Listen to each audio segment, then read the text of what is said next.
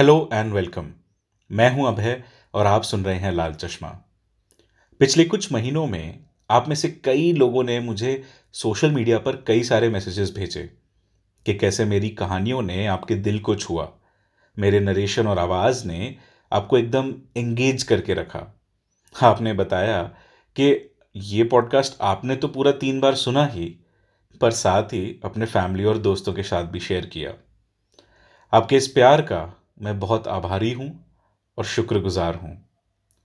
कहानियाँ चाहे रामायण या महाभारत जितनी बड़ी हों या फिर एक अंधविश्वास जितनी गहरी, इन सब का हमारी ज़िंदगी पर कुछ देखा अनदेखा सा इम्पैक्ट ज़रूर होता है। और इंडियन स्टोरी टेलिंग कॉन्टेक्स्ट में ऐसे कई सारे लोग हैं जिन्होंने इस कला को एक नया ही रूप दिया है। किसी ने परफॉर्मेंस आर्ट्स के साथ इसको जोड़ दिया तो किसी ने धूल मिटाकर भूली हुई कला को वापस उजागर किया। आने वाले कुछ बोनस एपिसोड्स में मैं आपको मिलाऊँगा ऐसे ही कुछ लोगों से। नहीं नहीं, घबराइए मत।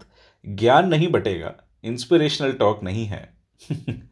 ये तो बस कुछ ऐसे लोग हैं जिन्होंने अपनी रोज़मर्रा की ज़िंदगी को, रोज़मर्रा की ज़िंदगी की कहानी को देखने का और महसूस करने का बस एक हल्का सा नज़रिया बदल दिया है। तो stay tuned stay healthy and stay happy